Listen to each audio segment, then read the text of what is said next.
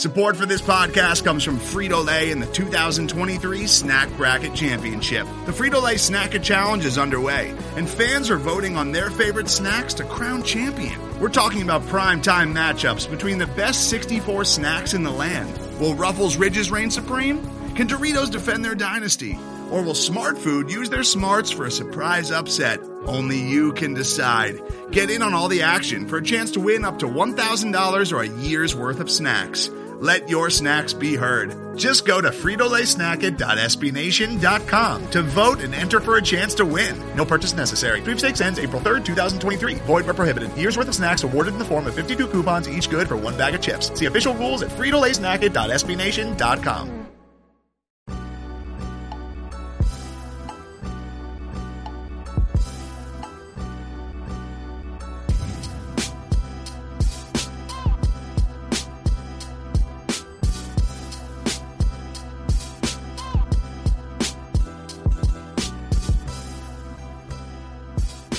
Welcome in, everybody, to the Longhorn Republic, your source for Texas Longhorn news, sports, and opinions with a bit of snark built in. We are a podcast of Burnt Orange Nation, and you can find more great Texas Longhorn content over at burntorangenation.com. Before we get started, though, I'd love to remind you if you like what we do, please leave us a rating or a review on Apple Podcasts. It helps a ton with visibility. Share this with your friends, your coworkers, wherever you found it, whether it's Google Play, Stitcher, TuneIn, the aforementioned Apple Podcast. Share it with your friends, subscribe. We'd love to have you as part of the conversation. Also, if you ever thought about starting a podcast, our podcast host, Podiant, is offering all of our listeners the opportunity to get a 14 day free trial of their premium services and then 25% off your first three months of the said premium services if you sign up using the code Longhorn. Now, you if you've listen, been listening to us for a while, you probably heard our back and forth about how Spotify hates us. Uh, well, within the last month, Spotify stopped hating us, and it's strictly because Podiant took care of all the hard stuff for us. I clicked a button. I said, "Yep, I agree to these terms,"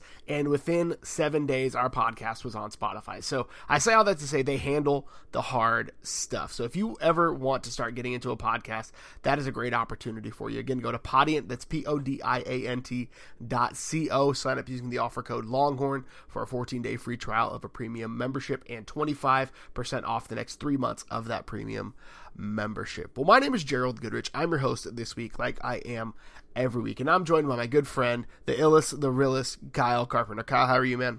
Oh, I am wonderful. Um, you know this about me, and, and it's time I fill the listeners in. There's only one thing I care about more than sports, and it's delicious delicious food. And today I stumbled upon uh, in Houston's Chinatown district an outdoor, uh, I'll call it a street food fiesta, um, just hibachis of delicious.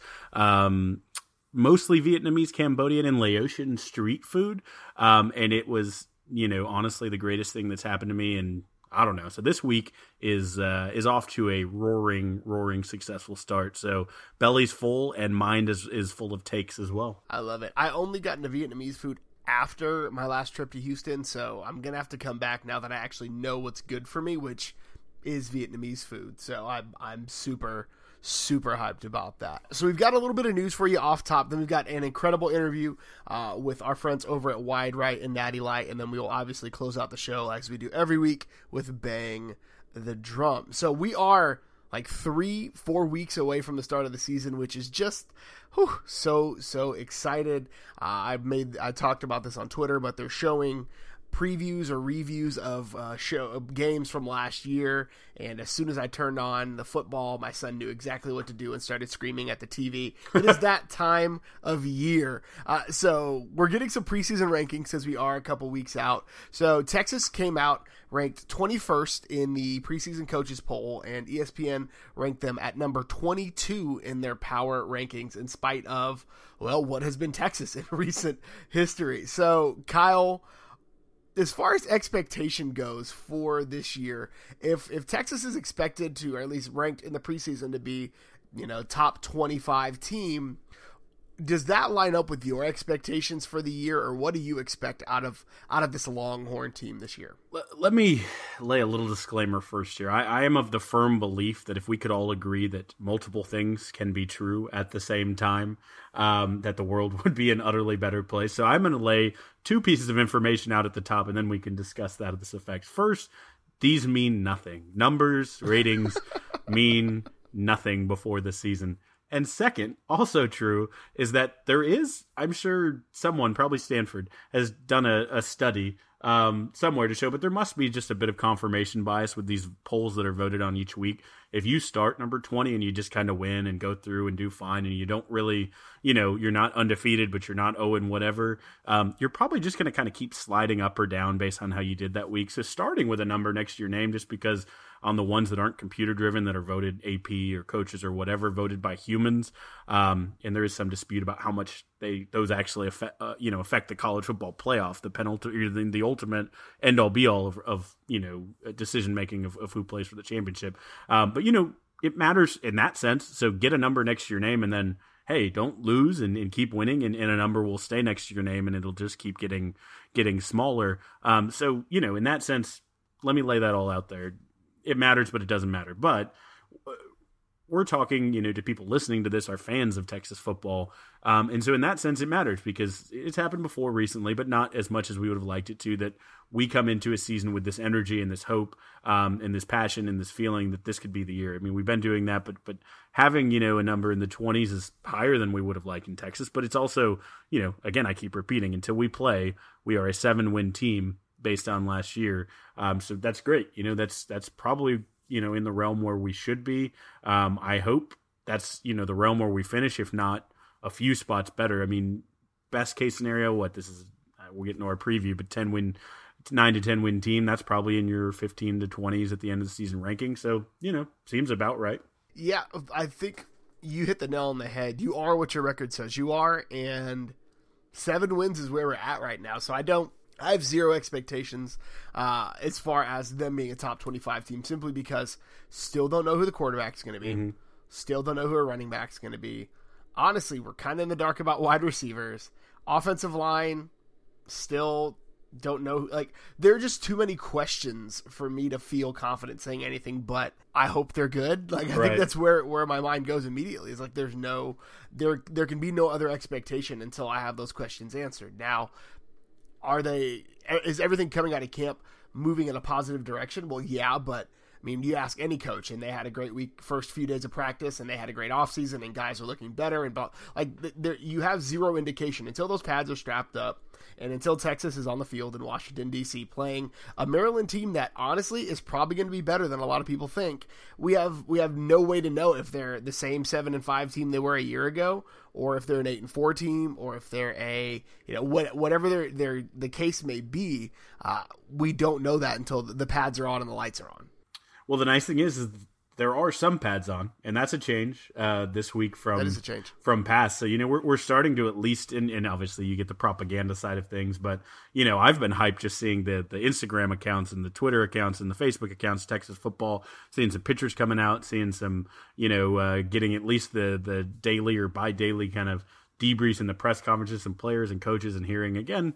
You have to assume that's inflated a little bit, but um, we're actually talking about maybe not games, wins, and losses, but we're talking about football. And that's, you know, we're talking about real football that's being played on a field. So we're getting there. We're getting close. People blocking and or tackling. At least now they can tackle because I think they're wearing pads or I don't know. The NCAA rules are weird. You know, you've got like a day where you're just in helmets and then a day where you're just in shoulder pads and then you go to pads and it's just what I don't know what the rules are, but they'll be tackling within the next seven days. We'll just call that that. So we did get you know a, a kind of post first two days of practice uh, presser from Tom Herman today, and some interesting things came out. So uh, we'll talk about a couple of them really quickly. So he didn't really name a ton of names, but they they said they're probably gonna have three go to guys at receiver that they have a good idea about. Three or four other rotational guys. Two names that came up specifically were Josh Moore. Josh Moore's name came up probably three times in that presser, uh, and D'Shawn Jamison, who's currently playing both ways.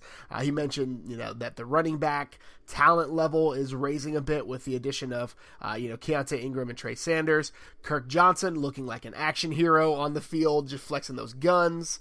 Uh, freshman Sam Cosmi is competing at all four spots, not named center on the offensive line, which is interesting. Cam Rising got some first team reps. There's just a lot of good news coming out of camp. So, uh, does this now have any indication or, or give you any sort of confirmation of where you're feeling this this group is going? Um, You know, there's a couple things that stood out just from what you said and from what I've heard. Um, you know, I, I, like to hear that there's there's a bunch of guys at the running back position that you know maybe the, the names you don't immediately think about are also looking like guys because you know that that stable being deep makes me feel good just because we don't have an established guy right now.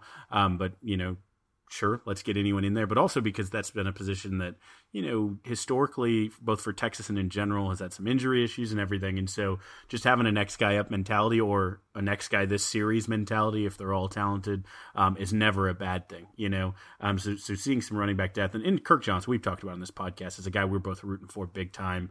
Um, just if his yards per carry is as big as his biceps, then you know he could be he could be a game changer. The dude's looking incredible out there. So I hope he can can you know be the monster he's looking like. Um, line play. I mean, Cosmi getting in there. He's a guy redshirted, so not one of the freshmen thrown into the fire last year, but you know just depth on that position. I heard Junior Angilau has come in and looked like just you know a world beater looking as good as advertised um, you know obviously calvin anderson has been um, you know as good as advertised from from what we're hearing so line and running back and making that a big part of the game to go with the, the receivers that you talked about i think um, you know gives reason for optimism for the offense i think obviously for me lights going off uh, cam rising taking some reps with the qb ones is exciting i have been you know on team cam i love all our quarterbacks. You know, if, if anyone wants to take us to a uh, to a college football playoff, then I'll be their biggest fan. But right now, when I just sit here and think, I think our future sits with Cam Rising. I'm I'm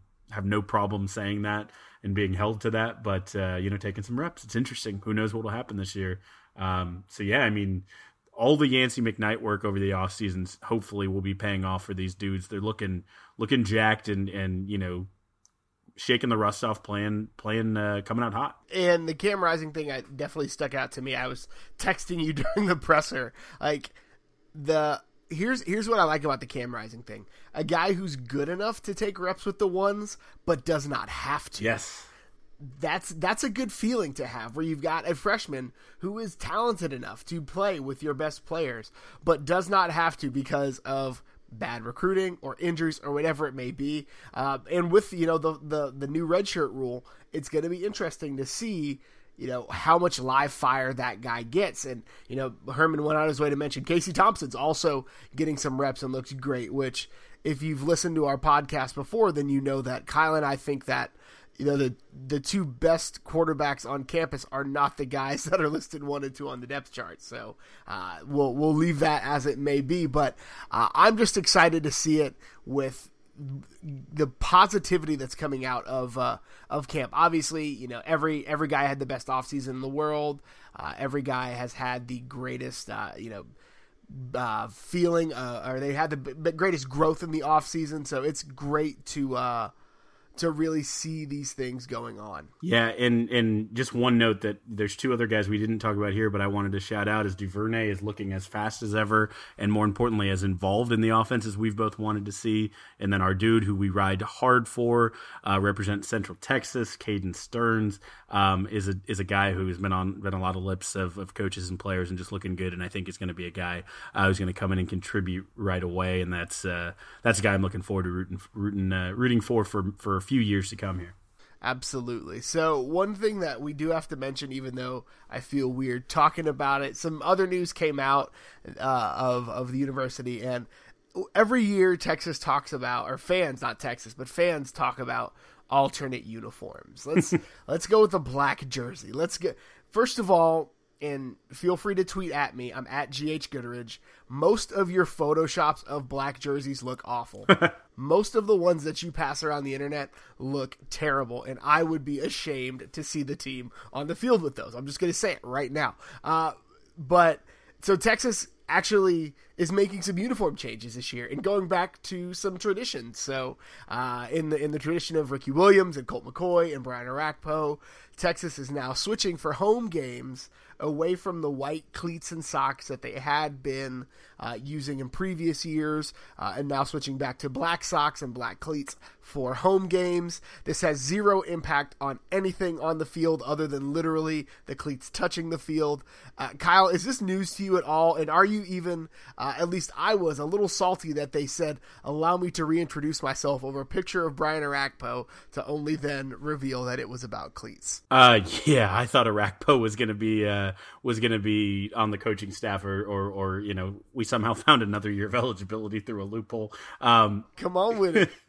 no, uh, I, I, was also disappointed. It's shoes. It's cool. I mean, hey, Ricky did it. Colt did it. Vince did it. So let's add the next chapter of of winning a lot, um, winning big awards, winning big bowl games in black shoes um, and black socks. Again, obviously, we'll keep the uh, the stormtrooper ice whites on the road. But uh, but yeah, I okay, sure. That's it for me. This has zero bearing on anything other other than all right, cool. Like that if if if it makes you play better. I, you know, you and I are both believers in look good, feel good, play good. Now, I will say that um, when I played, uh, I, you know, I was usually the first one in the locker room, and I'm not the guy that they're talking about, like, oh, he's watching tape. I got there early because I had a routine and a regimen. It's, it's specifically how I put my eye black on, you know, which armbands went on first. I mean, I was, I mean, I'm pretty. I can't help that. You know, I look good, but I, I legitimately like I went to, I went on a road game and I forgot it wasn't even my gloves I was a receiver of course it wasn't even my glove it was like a set of armbands and I didn't play as well like I couldn't felt like I couldn't catch the ball because you know I felt naked without my uh, my armor you know I put on so I get it you know it matters it does my brother always talked about when he went to Texas State um, you know and, and they switched over and they redesigned the uniforms and that was the year that their football team won games for the first time in like 10 years um, you know that that, that had a, a factor in it is all of a sudden they they felt like they were you know real real athletes on a real team playing football. So I get it. You know, it matters to players. It's something. Texas doesn't change their uniform too much, so it's something for these kids. I mean, remember these are kids to get excited about. So it's not bad, but you know, we can move on. One other piece of news, and I and I just added this in, and I'm sorry to spring it on you, um, but I found it kind of cool just because you know it's exciting. Um, incoming freshman golf sensation Cole Hammer um, just recently, I believe today, maybe last or yesterday, uh, no, today, Sunday, we're recording, um, won the Western Amateur title, um, which is which is a cool thing um, to do. I mean, it's one of those tournaments that you have an amateur in that puts you on the radar. Um, he's one of the hot golf prospects. He's he's a guy who uh, I think he played with with uh, Spieth a few years ago, so there's a Texas connection there. Um, but honestly, I mean, he's he's one of the hottest uh, incoming freshman golfers, which is a very cool thing, you know, to to keep that tradition going on. I, you know, we have Spieth. Obviously, we talked about Doug Ghim and just some of this. So I'm I'm loving Texas golf right now. But I think more important than the win is that Texas golf now has an incoming freshman named Cole freaking Hammer. Um, this this guy is instantly on the top of my all time, you know, great name Longhorn team. So I don't know if you have any anything to add since I just sprung it on you. Um, but I'm I'm psyched for Cole Hammer in the Texas Golf uh, 2018. I mean, Cole Hammer is officially the best name on campus. I'm not even on campus anymore, but I'm a firm believer that that Cole Hammer uh, is at least in the conversation for best name uh, best name on campus. So I'm I absolutely love it. We are officially 26 days away from football season, which just feels phenomenal to say. We are uh, two weeks out from the end of our 2018 season preview, and so we have the distinct pleasure of welcoming and managing editor of Wide Right and Natty Light, Levi Stevenson. Levi, how are you doing today? I am excellent. A little bit tired from all my road trip in the last week, but uh, we're we're uh, ready to talk some Cyclones. Absolutely. Uh, I do want to start this off by saying I have a coworker, and I told him I'd say this. He is firmly convinced that Iowa State is going to win the uh, win the conference this year. So just wanted to start off with that. I like your friend. he seems to be a smart man. You, you, know what? As as Kyle and I dove in, it felt uh, it started to feel more and more uh, like in the realm of possibility. I think is the way to say that. Uh, so let's just kick it off. We're gonna do something. It's a different. weird way to say, it, isn't it? Yeah, it, it's whew, it's interesting. Uh, so let's uh, let, we're gonna start this differently than most of our interviews that we do. We usually start at the quarterback spot, but uh, you know, let's let's just talk just Iowa State in general. Um, so last year, Iowa State eight and five. Really great season when when push comes to shove. Upset OU and TCU had a really like kind of they were on the verge of going basically what 12 and like 12 and 1 like you know having the best season in school history. Uh so how is how is the mood uh, up there? How are people feeling? What's the excitement around uh, that program feel like?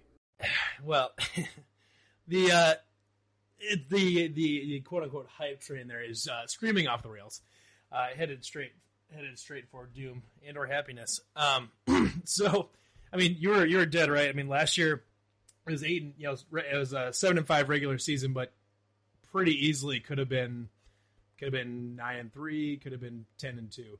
Um, especially look at the games like Kansas State and Oklahoma State. We don't need to get into those because those will get me uh, not happy.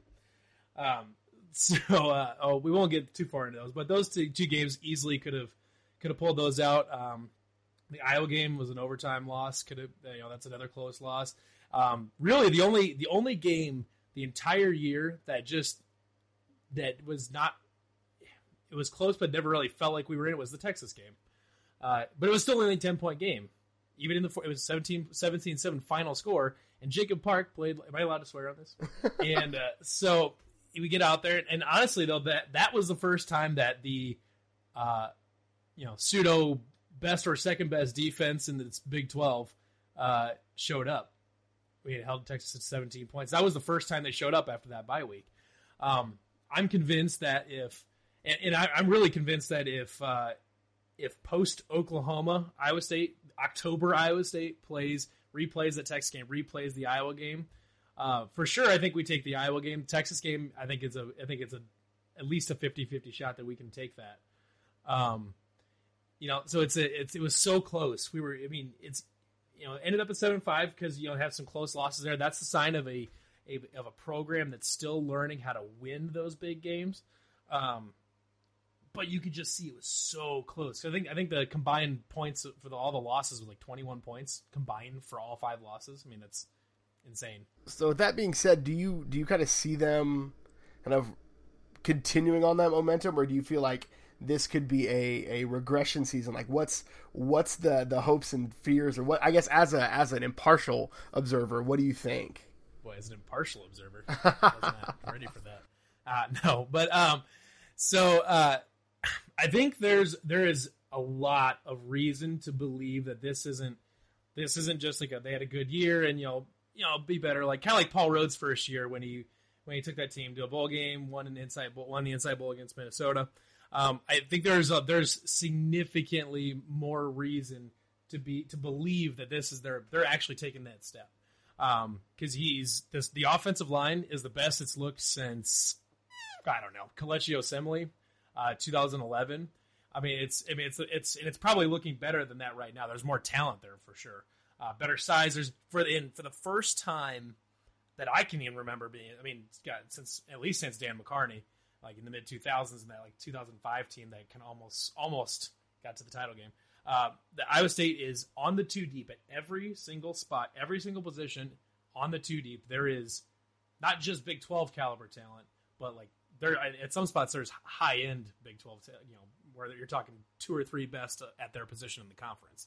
Uh, in the case of like Hakeem Butler, Dave Montgomery, uh, Kyle Kempt, uh, uh, both of the corners, Deon, Brian Peavy, DeAndre Payne, Willie Harvey's a great, great linebacker. Ray Lima is probably the most underappreciated defensive player in the conference. Um, one of the best, de- one of the best nose tackles, things like that. So, and the, kind of the reason I can see that key moving forward is because of that strength on the interior that is actually finally showing up.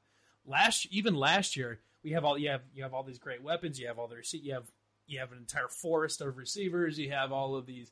You have you have Dave Montgomery that shows up. Apparently, is just uh, demigod, and then and uh, so you have all that, but the offensive line was not good at all. It was very not good. Uh, Dave Montgomery averaged about it was just like four point. I say it was like 4.2, 4.2 yards a carry. Um, his average yards after contact per carry was three, which wow. means he got on average he got hit basically at the line of scrimmage and created four yards on his own every single play, and that just that just makes his his 1100 rushing yards that much more impressive because he was running behind nothing nobody and nothing. I think firm firm belief that David Montgomery is the best running back in the conference, and I think it's not close. I think he's certainly one of the better running backs in the country. Um, so so I'm curious just to kind of take it back and look from a zoom out a little bit. So the Big 12 is not a, really a running conference. There's a couple teams. You know, West Virginia has incorporated kind of the spread run. I think Texas looks to do that if they could. Um, but how is is Iowa State going to be the outlier? I mean, what I'm just kind of expecting this season from y'all is that uh, we see a heavy dose of Montgomery, and y'all have some talented backs in the stable behind him. Is it just a heavy dose of Montgomery to open up the pass? Are you going to work a bunch of two backs in? I mean, what what do you think that uh, that offense looks like for Iowa State? Yeah, the offense is actually, as far as what it looks like on a play to play basis, is actually be really fascinating to watch because they do have so much talent, not just at the running back position, but then you have all those receivers, and then you have uh, a really nice tight end room. Chase Allen was preseason first team All Big Twelve tight end, and he caught like five passes last year. uh, so I mean, that, I mean that kind of tells now one that kind of tells you how weak the Big Twelve is as far as tight ends, right? But that also, I mean, you don't just get first team All Big Twelve by being a trash tight end. I mean, no. there's there's a lot of hope there. So, uh, Matt Campbell's philosophy has always been uh, a very balanced attack, where it's you know a, a good, really good 50-50 split. And last year they did hit that 50-50 split almost dead on. Um, so I mean, Dave Montgomery is obviously too good to not try to lean on him. He's three down bell horse, you know, three down workhorse back all that. I mean, same the same thing he projects in the NFL as, and why he's projected to be probably the first running back taken in next year's draft is because he can be that three down back. He's you know he can get any play he wants. He can split out.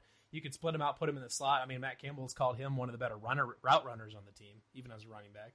Um, so he's going to be all over the place. So then, uh, you have all that talent behind you. you have Mike Warren, who ran for 1,300 yards as a freshman. Right, a guy who hurt Texas. I mean, Texas fans know the Mike yep. Warren name. David Montgomery is a bit of a surprise. I was worried about him.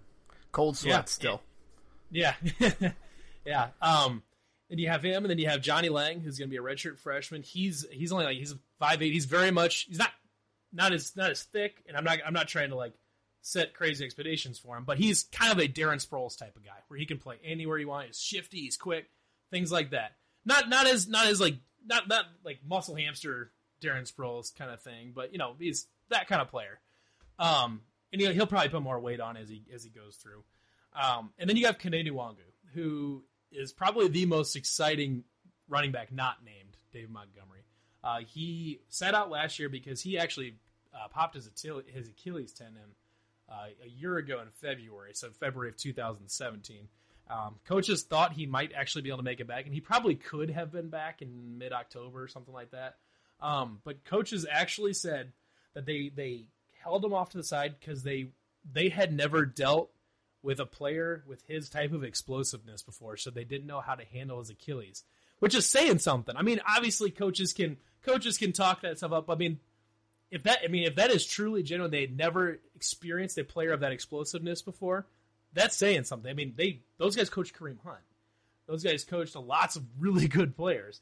Um, I mean, he's going to be he'll get carries out of the backfield. They'll put they'll probably run two back sets with him and Dave Montgomery.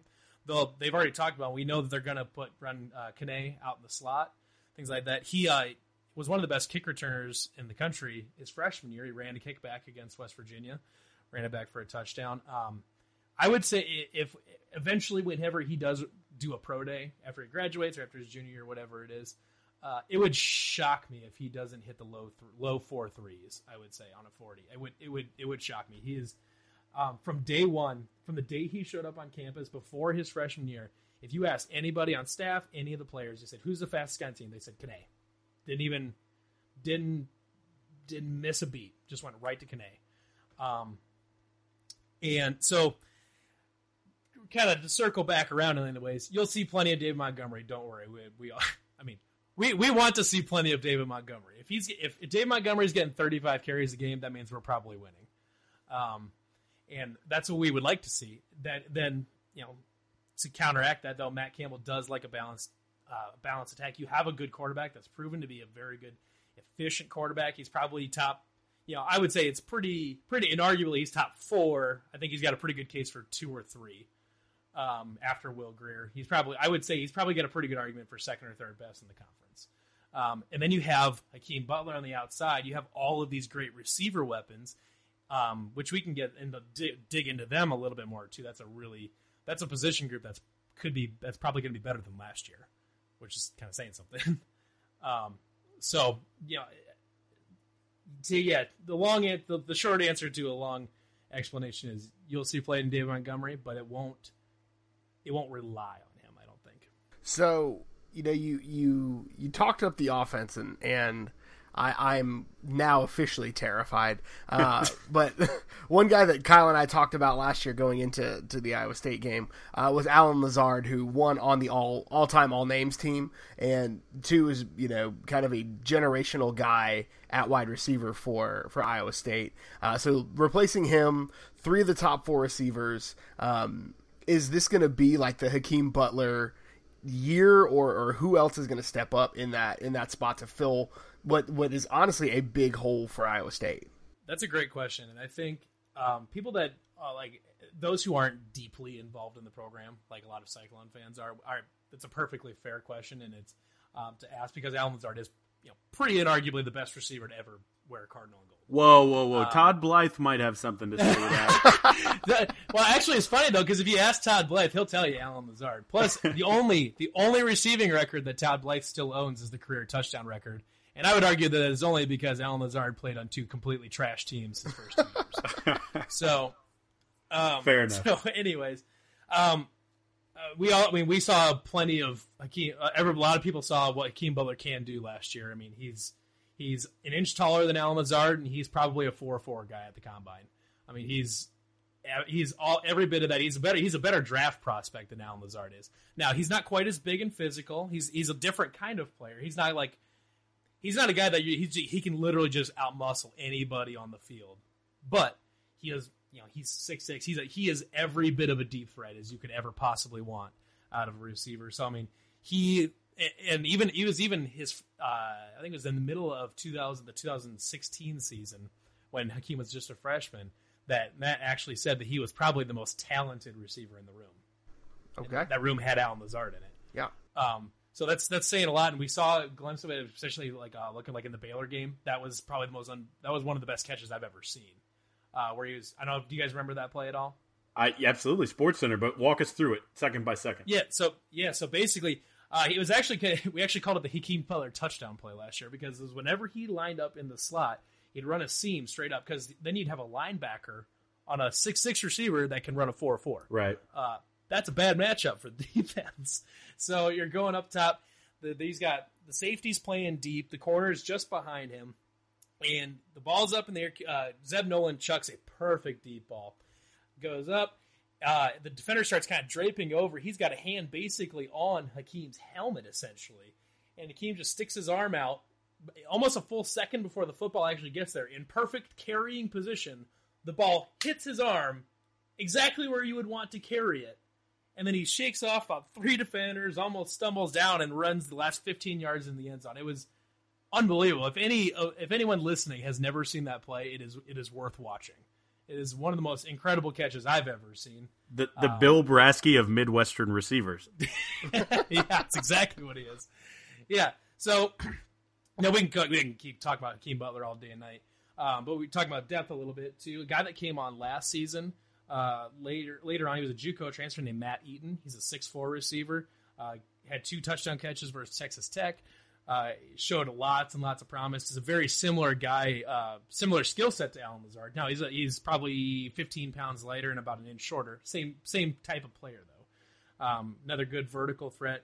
Uh, very very good route runner. Very good route runner. He'll probably he'll likely play opposite of Hakeem Butler. Um, so, well, but I mean, even Hakeem will could end up playing some of that slot like he did last year because nobody, no, no linebacker could ever hope to cover him. Um, so then you, you keep going. Uh, Deshaunte Jones is another guy. He's a he's five eleven slot receiver. Uh, he had six touchdown catches as a, as a as a true freshman two years ago. Last year, uh, faded back a little bit, but I'm gonna I would I would largely attribute that to just all the talent in front of him and the talent that emerged last year. Uh, but it's like I said, that's a guy that caught six down, six touchdown passes his uh, red, his true freshman year um, as a slot receiver. So there's there's definitely a lot of talent there. He's a very shifty guy. Um, behind them, you have a guy named Tarique Milton, who the coaches have not stopped Raven since he showed up on campus. They've been they just cannot stop talking about Tarique Milton, how he's just a home run threat every time he touches the ball. Do you guys remember a uh, guy named Jarvis West? I don't. Mi- mildly. Yeah, so he that's that's completely fair. He's on some very very forgettable teams. Uh, he, was, a slot receiver for Iowa State. He had dreads. He was about five eight. He had dreads. He returned kicks and punts and had was a receiver. He threw a touchdown pass against Kansas State. Did all of this stuff, and he was he's he's one of the shiftiest guys I've ever seen in a Cyclone uniform. He was unbelievable. Um, but Tarique Milton is very much like that. He's very very shifty and he's he's really quick. So that's a guy that you'll want to keep uh, keep an eye on. He's a redshirt freshman uh, named Tarique Milton. Keep an eye on him. Then you have a guy named Jalen a guy named Jalen Martin. He's like six. He's like six three, six four, something like that. Um, pretty well built kid. He came out against Oklahoma State, made a really nice catch. Uh, came on right towards the end of the year. There's a lot of talent there. Um, then there's a couple freshmen that I don't not sure if they'll get a ton of playing time, but they'll get some playing time for sure, especially with the new red shirt rule, which is going to be huge for Iowa State. Um, a guy named Joseph Scates came in. He was a high high four star receiver. Uh, came in. He's from Dayton, Ohio. He he actually had an Alabama offer, had an Ohio State offer. Came to Iowa State. Um, that's a guy that a lot of people are really really excited about. Um, I think I would be.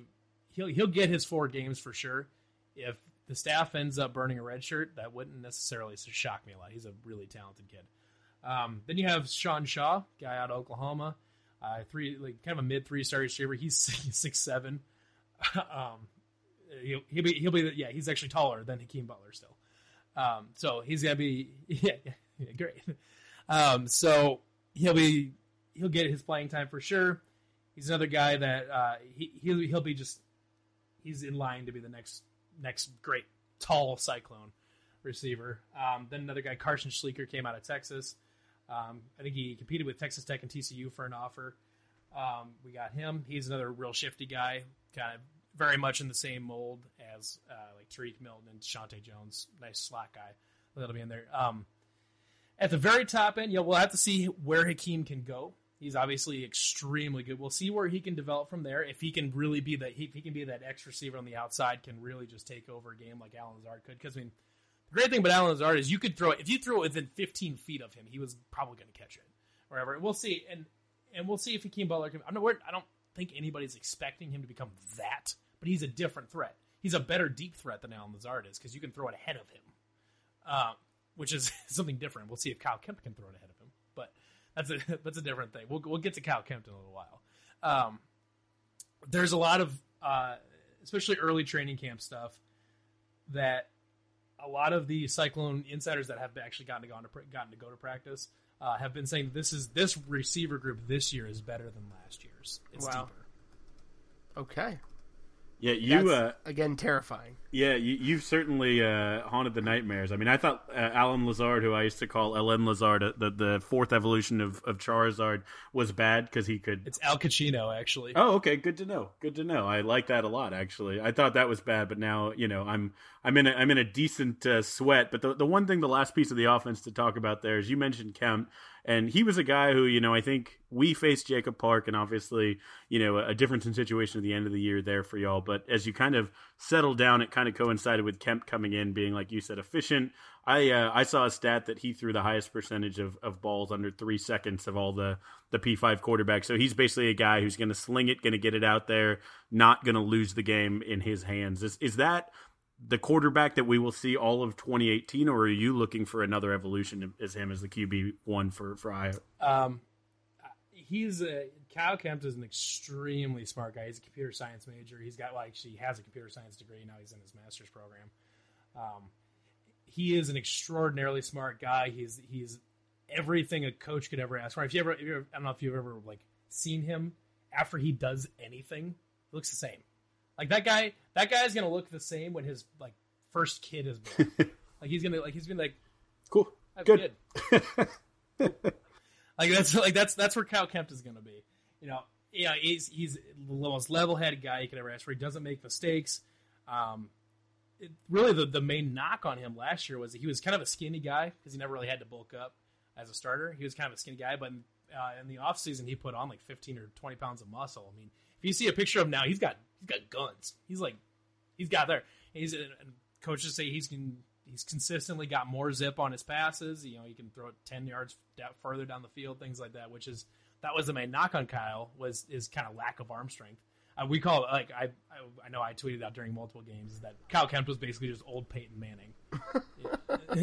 so yeah, just a noodle arm, but he knows what he's doing. But you know, it's just kind of a, just kind of flying all, just kind of floating everywhere. Um, so I think Kyle Kempt, but he's putting he put on more weight, put on a lot more muscle. He's going to have some zip on his throws. Going to be a little bit more durable. Uh, so you'll see a lot of the same. You'll, you'll see a lot of the same Kyle Kempt you saw last year. That's uh, very efficient, a great game manager, very much in the mold of like an Alex Smith, very much like that kind of guy. Um, but he he might throw more interceptions this year because there's a pretty good chance that they're going to try to test him more and try to they're going to try to push the ball downfield with Hakeem Butler, with uh, with uh, Matt Eaton, with Tarique Milton, with Joseph Scates, all these guys. They're going to try to push that ball down the field a little bit farther because they have the weapons. And now Kyle Kempt has the arm strength to get it down the field a little bit farther. Um, and that, I think that, that's a trade off. I think most Cyclone fans will take a few more interceptions for a few more touchdown passes. I think they'll be okay with that. and as and as we talked about before, I think a few more touchdown passes is really what separated Iowa State from an all-time season last year. So, oh, yeah, absolutely. I mean, literally three touchdown passes. Yep, twenty-one points. Yeah. so, uh, so last year's defense, I'd be remiss not to talk about. It was a stellar unit. It had a big effect for both of our teams, actually. You know, Orlando, who was our defensive coordinator, and I think just a genius, basically saw what y'all did and molded that. You know, the Texas defense that really after that game, you know, turned it up and then continued to turn it up the rest of the season. Um, but I mean, the, the, talk about the Iowa State defense itself, um, y'all really came out and put it on people. I think that that was one of the keys to your your great year. But you did lose the literal quarterback of the defense. Um, my favorite non-Longhorn player in the country, Joel Lanning, um, last year, you know, who moved from quarterback. Obviously, everyone knows the story. Played middle linebacker, just a, a, great guy. He's now on the Cowboys roster, I believe. So just doing good things. But is there enough returning out? They actually have him live. They've actually have him, had him long snapping a little bit over the summer. That's so he's incredible. doing another. What can't thing. the guy do? Yeah, he's like a 1940s. Yeah, you know, after the war, I can't know. Um, no, I mean, so tell me about some of the guys. I know there's some names and some talent, you know, coming back. At least half that defense is back with Jaquan Bailey, et cetera, Brian yep. Peavy. Uh, I mean, yep. you held so many teams to, to, to under 20 points. You you had the talent. What does it look like this year? Again, is it? I'll ask the same type of question. Is it building from there, growing, or is it just trying to bring new guys in the fold to sustain what we did last year? Yeah, actually, kind of the, the most amazing part of that defense was not just the. It was actually that they held uh, every single opponent from Oklahoma on ten points below their scoring average. Wow. Besides Oklahoma State, wow. that's the only one that they didn't. And they actually held West Virginia like twenty two, like twenty four points below their average, things like that. Uh, so I mean, uh, the the defense one hundred percent revolves around Ray Lima. He is, I, I mean, I think it was an absolute crime that he didn't get first team all Big Twelve uh, on the defensive line. There, I think it was, I think he was robbed because um, that guy he consistently eats up double teams on every single play. He's still making tackles in the backfield. Things like that. I mean, he is unbelievable. You get Jaquan Bailey, who is he's going to be when he is done, he will be the all-time sack leader at Iowa State. He's only got eight. He's only got eight sacks to go, and he's only a junior. Um, so he'll he'll make it there. If, actually, if he if he ties the Iowa State single season record, he will also tie the career record breaks the single season record, breaks the career record in the same year. That'd be, that'd be really cool to see if he gets because it's eight and a half as the is the season record. So if he gets nine sacks this year, he'd have owned the single season and career records by the time he's being uh, the end of his junior season. So he's a special pass rusher. You have guy, uh, then you have Ray Lima in the middle holding it down because what that evolved to. Uh, they started with a four down with they started with four down as just kind of a standard four three four two five type thing uh, to start the year because they did uh, face some running teams early on. UNI is always a good running team. Iowa is Iowa. and then we play, and then we played, uh, you know, played Akron, who had a good has a good running back. So they tried four down, and then they tried it against Texas, and it, well, actually, sorry, they didn't try it against Texas because then you had the bye week after Akron because they saw something wasn't quite right. Because if you allow forty four points to Iowa, that's a yeah. problem because they're bad on offense. Um, now Nate Stanley and Akrum Wadley, they're good. but anyways, so um, so they they had a bye week after the Akron game before they played Texas. They switched to like kind of a three two six type thing. If you play Madden, it's a quarter defense. Um, so you play. They switched to that, um, and then all the and that really, I mean, then you have you know you have five, six defensive backs on the field, which is a huge. I mean, that's, that's a lot of a lot of D backs, especially with the team that has as many good D backs as Iowa State has.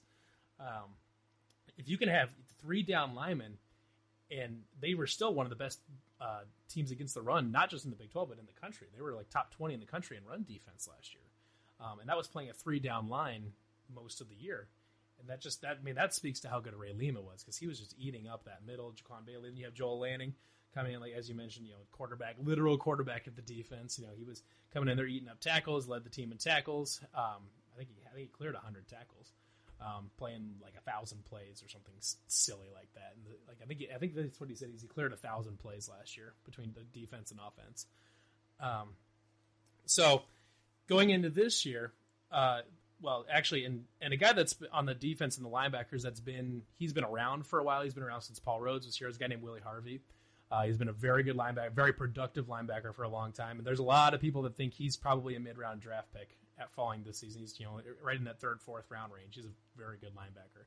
Uh, and then the guy that kind of really showed up last year, became a, kind of a, a, star on the defense, is Marcel Spears, another great linebacker. He he made the the game winning interception against TCU.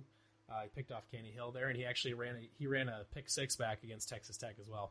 Uh, he showed out. He's got all the lookings of a great coverage linebacker. So you have those two in there. Um, uh, you still have all of your, you still have both of the corners back, uh, Brian Peavy and DeAndre Payne. Uh, Brian Peavy graded out as like the, I want to say it's like the third best corner in college football last year for per PFF. I think he, and he was graded out as like by far the best one in the Big 12. Like it wasn't that close. Um, so you have Brian Peavy there and a guy that like DeAndre Payne. That's very good. People don't always remember him because you got Brian Peavy on the other side, but DeAndre Payne's a very, very good open field tackler. Um, if, the screens over there usually get eaten eaten up pretty quick when he's on that side of the field. Um, and he actually can move around. He's got a lot of versatility too. His first year at Iowa State, he played some of what we call the star position. It's kind of that nickel corner that kind of goes around. He's kind of a hybrid safety defensive back. He can play that. Um, so he he may you may see him play a little bit of that because uh, they have a couple corners on the roster, Arnold Zuna and Datrone Young, that they've been talking about. Datrone Young, especially, is a uh, a name that's been coming out of camp that the coaches are just absolutely in love with. Um, so you could definitely see Datrone Young across from Brian Peavy with DeAndre Payne and Roman in that star position. Um, the safeties are a little bit different. They're going to be new, but they're not. They're young, but they're not necessarily inexperienced per se. Because Lawrence White is just a sophomore, but he did play in all. He did play in all twelve games last year, including the bowl game. Um, and then he and then you have Greg Eisworth who came in. He's a JUCO. He's a JUCO transfer, but he did start his career at Ole Miss. Um, so there's there's a, there's a good uh, uh, good pedigree there, I guess you want to call it that. Comes out uh, comes out of junior college. I mean, the staff has been, I mean, raving about him, and he's going to be solid. Iowa State has actually had good safeties fairly fairly regularly for a long time. Uh, you know, Kamari Cotton Steve Paris, uh, Nick Mosier, all these guys. We had we've had sa- a pretty good safety, pretty consistently, um, almost as consistently as having good linebackers. Actually, amongst a awful defense, but, you know, individual guys.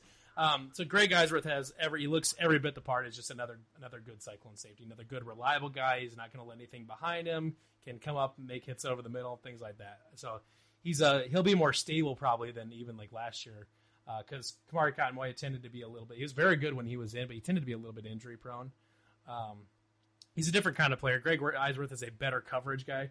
Kamari was an excellent, excellent run stopper. He was uh, one of the comparisons I made. He's kind of a poor man's Bob Sanders. I mean, oh yeah, I hate that I made that as an Iowa reference, but that's it is what it is. He's a, he's a, he was a poor man's Bob Sanders. He was an excellent, excellent run support guy, and he was a little shaky in coverage, especially deep coverage. Uh, so he was vulnerable to being hit out there. Uh, but Greg Eisworth is a much better coverage guy. Maybe not quite as good in run support. Um, but now you have two extremely experienced linebackers that know what they're doing. Big, really productive linebackers. You have the best, probably you know, it's going to be the best defensive end in, in, school history. You have one of the best nose tackles in school history, and then you have on the other side of, of, of those two, you have another D end. Uh, Enyi Uwazurike is kind of the incumbent, or not the incumbent, but he's kind of the projected starter right now, and coaches are, you know, all over him. They they love him coming out of practice, uh, talking him up just as much as they are Jaquan Bailey. Uh, so you don't necessarily need that run stopper coming in from the safety spot. Um, so there's certainly the safety spots are certainly the biggest questions on the field, but they're not as big a worries to to Cyclone fans that haven't really been watching um, because they they're young, but they did play all last sorry all last season, or they do come from nice pedigrees and they've been showing out really well. So I think uh, the defense definitely is going to. I think early in the schedule it'll still be that four down. It'll still be that four down set that we that they've been trying to get going because they do play Iowa early on. They play South Dakota State, who's a good running team. Um, they have some good running teams early on. Then Oklahoma shows up, they'll probably go back to that Right. three down. I would Right. imagine because because because if you can have three down, if you can have three down and two linebackers and all those safeties, that it makes it a little bit easier to bottle up a guy like Kyler Murray. So with that, let's let's move on to I think the part of the podcast that all of our listeners have been uh, have been waiting for. So we didn't prep you for this, so I, I apologize. Some gotcha journalism here, uh, but we do at the end of all of these interviews, uh, we ask some some questions, I guess, based maybe on stereotypes or uh, just things that we may think are funny or trolly or memey about a particular school, and we call it overrated. We are we we are ex we are expert at the trollers and it's good. It's kind of our thing actually. I. Absolutely. I love it. So, uh, so I, I hope you won't be offended. So we call this overrated, underrated, or appropriately rated. And so your your response to you know whatever prompt we give you is that, and you can feel free to explain it in any way, shape, or form. All right. Uh, try to we'll try to keep it I'm. PG thirteen. Uh, I know some of these may may be trigger trigger warning for some Iowa State fans, so just be be on the lookout for that. Honestly, I'm not sure that you could like see. We've been. I don't know, I'm sure you guys have noticed we've been doing our 100 things, 100 things Cyclone fans should forget about before Yeah. they die. Yes. series the whole summer. So we've been re- we've been opening these old wounds all summer. I don't think there's anything you can do to hurt me anymore Okay. Okay. until football season. Uh, so so let's just I guess let's start with one that maybe that could potentially be hurtful. Let's just let's just start there. So uh, overrated, underrated, or appropriately rated. Common coaching uh, touch point for both of us. The one who failed forward, Gene Chizik. He's he's oh my gosh, that guy. He I will give him credit. He when he came to Iowa State, he his first two guys, well, one of the one of the first guys he brought in, well actually a guy that was a Chizik recruit was Jake Knott, a good very good linebacker uh, for Iowa State. He brought in he brought in lots of good players that ended up being very good for Iowa State.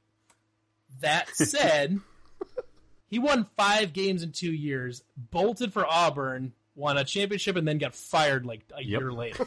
like that guy, holy, oh god, I don't, I don't know how anybody could justify hiring him as a coach. I'm sure he's a great guy, and I, from what I hear, he has nothing but great things to say about Ames. But Ames don't got that much nice to say about Gene Chizik. That's that's a perfect answer. No, that's that's the type of that's the Yep. type of takes we're looking for. So, I, Which is odd because we we try to be the nice people most of the time. Like I think that's like kind of like an Iowa thing is we try to be like Iowa nice. But Yeah. you know, but you know what? If you bolt on our football team, you get the you get you get the horns. or the or the husk end of the corn. I, I knew where you were going Yes, with that. yes, yes, yes. Uh, We're, yeah, we, we we exchange your toilet paper for corn husks. Oh, that sounds awful. Full disclosure: we cut we cut Iowa Nice from the over under and appropriately rated segment. That was that was in the running. okay, fair enough. Cutting room floor. So the next one uh, is just a personal personal favorite of mine. So to consider that with your answer: overrated, underrated, or appropriately rated. Steele and the Family Jantz. Um, hmm. Good question. I would say appropriately rated. So, Steele was a real interesting dude. He, uh, actually it's funny because his whole family is kind of little, I don't know, a little funky. Oh, he's yeah. got a brother named he's got a brother named Stick. I think he's got another one. I, I'm trying to remember. He's got another one that's got a real weird name. He has. A, there's a brother named Truck as well. truck. Yes, truck. Truck, stick, and steel. Yep. Oh my right. gosh! That's uh, I, Steele Jantz might have to be on an all-time name team as well. That's a great one. Uh, Yeah, we had we had we made T-shirts that was like Jansen my pants stuff. uh, um, he, when he was when he was good, he was really good. Like uh, like like I mean like uh, in the triple overtime game or double overtime game against Iowa, he had like he. threw- I think he had like an eighty something percent completion percentage, like four touchdown passes, like one interception. I think he had a rushing touchdown too. He won that game by himself. When he Steele Jantz was good, he was really good. When he was bad, he was really bad really bad. It's like so bad you get replaced by Jared Barnett twice in the same season. Bad. Um, and Ble- Jared Barnett, bless his heart, he's a great kid. Beat Oklahoma State. Um, yeah, he had to go find playing time at Illinois State. Not a great quarterback. Uh, so Steele lost his job to Jared twice, and uh, so the lows are low, the highs are very very high. Um, yeah, I would say appropriately rated. Steele's a great guy. We love having Steele as an Iowa State alumni, just because he's, he's such an interesting dude. Last time we heard, I think someone actually got a someone found a picture of like someone took his picture like a year ago, and he's like he was like out in like we were we were expecting him to be like like like he would have grown wings at this point. He'd just become like a like a like a like a level six wood elf ranger, something like that. But at this point, uh, but he actually was out in California. I think working like as a uh, like working for the moving truck, like like moving people's houses. I don't know. There you go. So yeah, there you go. Steele Jantz, man of man of mystery. I, I also love the uh, the Wood Elf Ranger. That's a, that's a that Yeah. hits me. In, I'm a big D and D guy, so I can I love I love sneaking those in. I love it. I love it. Okay, so uh, let's let's keep this moving in the in the people that may be trigger warnings for Iowa State fans. Overrated, underrated, or appropriately rated. Iowa coach for life, Kirk Ferentz. um, are we, are we, am I rating like him as a coach, or what am I rating? It, that is completely subjective. However, you Right. Okay. choose to rate him. I believe he is overrated as a coach, but I would like him to stay at Iowa for the rest of eternity. uh, for that reason, because it's the the great thing about about Kirk Ferentz is that, or or the yeah, the great thing about Kirk Ferentz is that he signed like on it's on an every other year basis. So on even numbered years, uh, he's like amazing. He's the great. He's the greatest coach of all time. He gets another ten year extension. Uh, you know, he, he signed up to twenty fifty by the end of this year. Uh, and then in odd years, Hawkeye fans want him gone. So this year he's going to be Messiah of football. It's going to be great or whatever. And then next year he's going to trigger every Hawk fan in the world, and it's going to be amazing. Um, Kirk Ferentz actually, it, unbelievably enough, you know, um, I was one. I think they've. I don't remember exactly how many. They've won like four out of the last five. I was Cyhawk games. I think. Um, he still is only like 500 in his career against Iowa State. He's been coaching since 2000, or actually before that. Um, for as long as he's been coaching, and as good as Iowa has been at times, and as bad as Iowa State generally is, uh, he's only beat us half the time. Uh, we love we love Kirk Ferentz. Just as we we don't love him as much as as we love Fran McCaffery, but we do like Kirk Ferentz because we want him to be there forever because he pisses off Hawk fans almost as much as we do. Before I go to the last, I just want to tell you that you're you're proving my point that I've said to Gerald many times, and anyone who will listen. uh, Wide Right Natty Light is my is my second, I guess third favorite because we are Texas, so there's two Texas blogs on SB Nation. Two But Texas blogs. after- How pretentious is that? Ah, well, you know, there's a long story I'll tell you off the air. But um, after Texas, I think y'all are my favorite Big 12 blog, at least, if not in general. I've been reading you for years. Love you guys. Literally, uh, you, the the way that uh, I've learned to cope with the past few years of Texas, still have optimism in in um, years where you don't uh, you don't win national championships. Uh, I, I lean on you for that. But uh, we are we are professional Sunnysiders, and uh, but you know we uh, we are also we are, we're also um, I would call us masochists. That's probably sure, That's just sure. sport fans in general, though.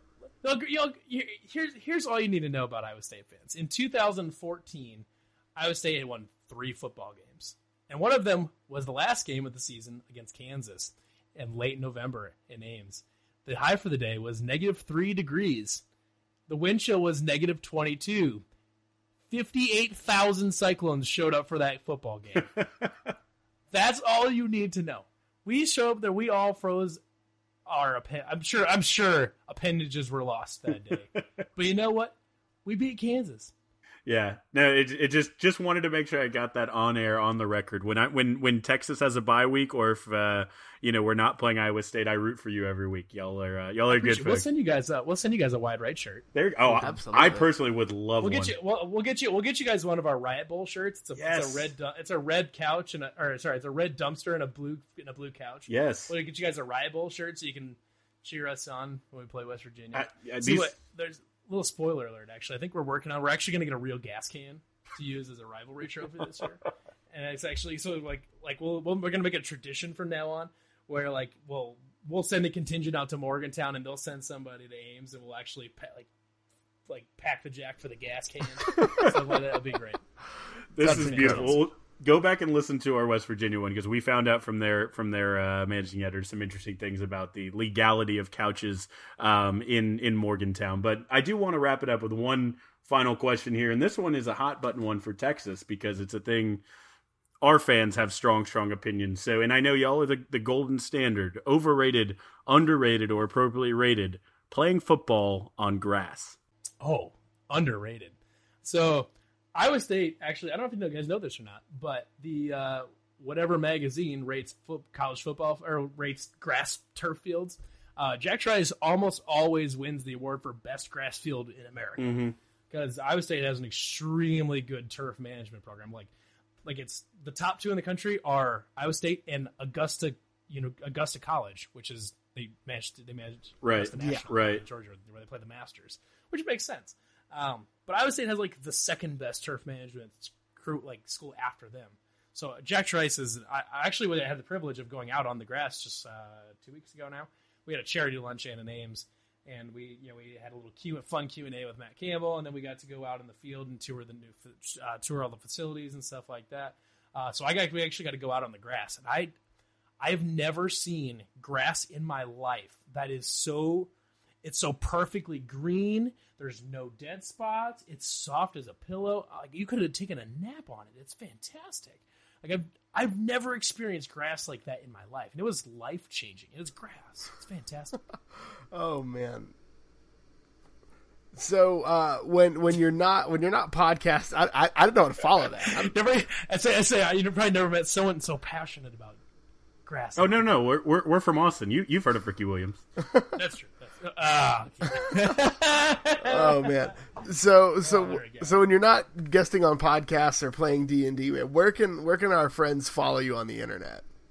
All right. Well, actually, funny enough, I actually deleted my personal Twitter account about uh, most of a year ago now, actually, and it's the best decision I've ever made. It was it's fantastic. I still run the Wide Right account, so you can just follow see if I said uh, at Wide Right Natty Light. Uh, it's like actually it's at W I D E R T N A T T Y L T. Um, it's kind of a weird thing, but if you search for Wide Right, you can find us. Um, that's the only Twitter account that I run. I probably I probably ninety five percent of the tweets on that account. Um, I don't want you to find me on Facebook because you're because people creeping on me and stuff. no, it's fine. It's Levi Stevenson.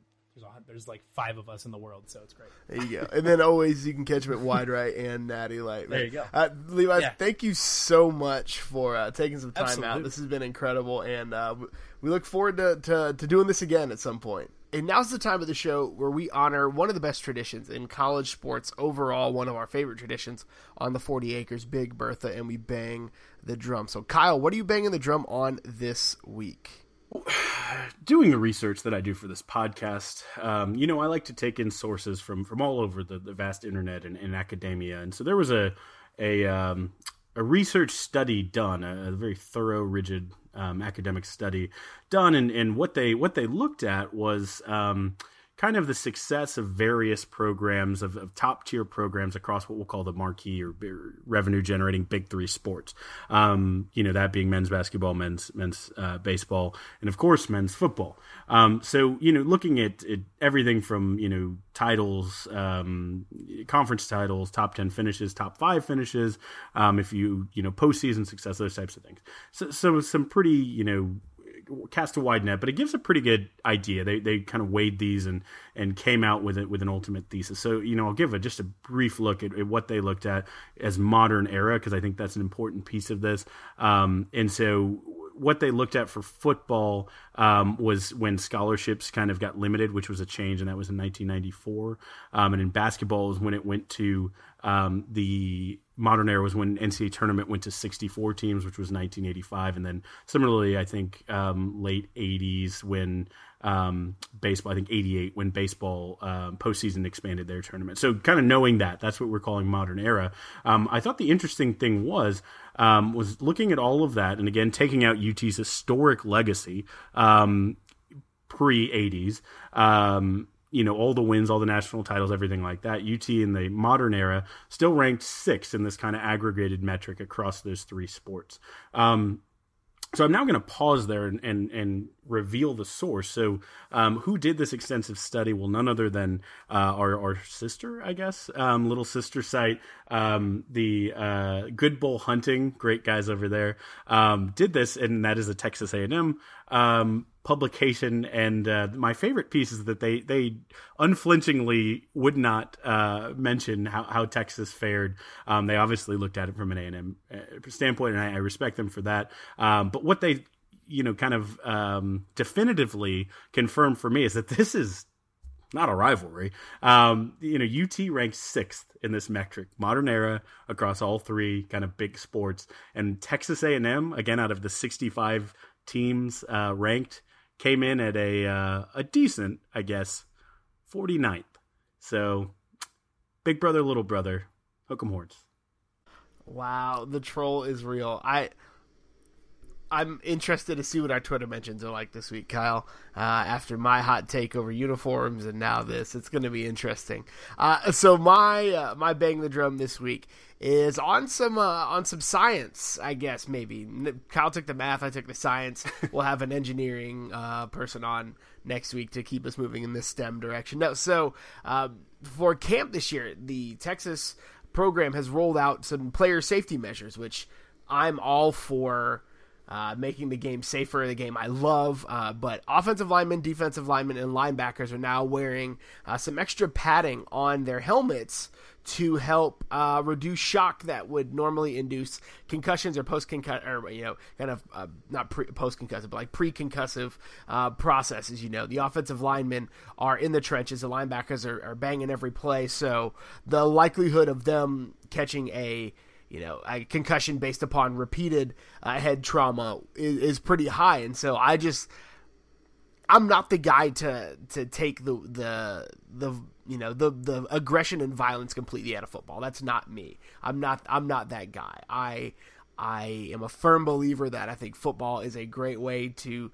um, instill a lot of life lessons in someone. Uh, but if there are ways to make this a safer game where we don't leave people that cannot walk, that cannot operate on their own by the age of 40. Uh, and so seeing this is a move in the right direction. Now, I wish they would expand it outside of linemen and linebackers and, and uh, you know, seeing the whole team wearing these. I would love to see the NCAA look at some rules maybe as how we can incorporate this into a game setting.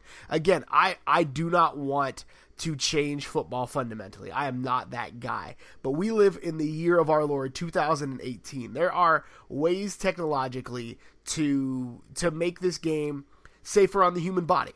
That would push comes to shove.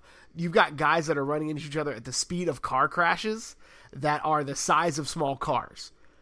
That's just that's just the way it is. And, and again, don't don't hear me saying change football fundamentally. That's not I'm not that guy. I'm not the guy that, wants the game to be upended and to take away contact, but I do think that if you actually care about the people that are in the jerseys and that are in the, the equipment, then you really should think that this is a good idea. Because if you think anything else, then I'm not 100% convinced that you actually care about the people. You're just trying to see something entertaining that you could never do yourself. So that's we can just leave that for movies maybe and not put actual real life humans in danger if their name aren't Tom Cruise, but he's doing that on his own.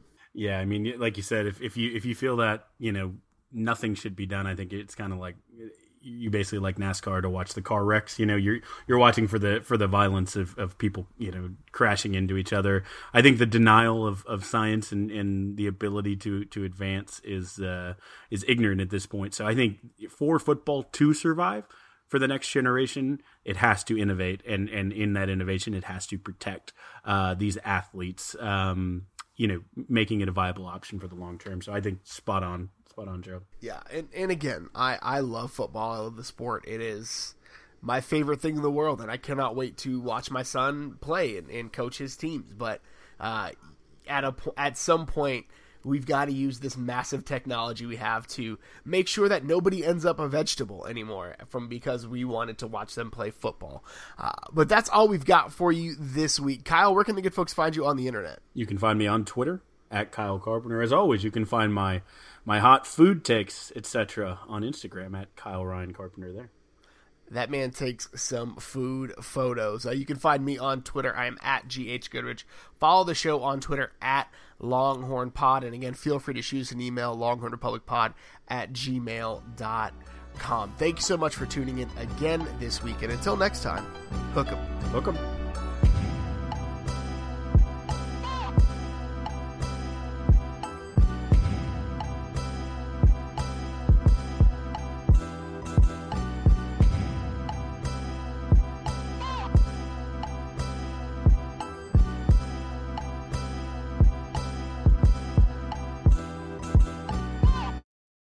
Today's episode is brought to you by Cars.com. With over 2 million vehicles and 50,000 more added every day, Cars.com will match you with the perfect car for you, your budget, your life, your style. And if you're ready to say goodbye to your current car, Cars.com will get you an instant offer to cash it in. Just start by entering your license plate and get matched with a local dealer who will write you the check. So whether you're looking to buy or sell, just go to Cars.com. It's magical.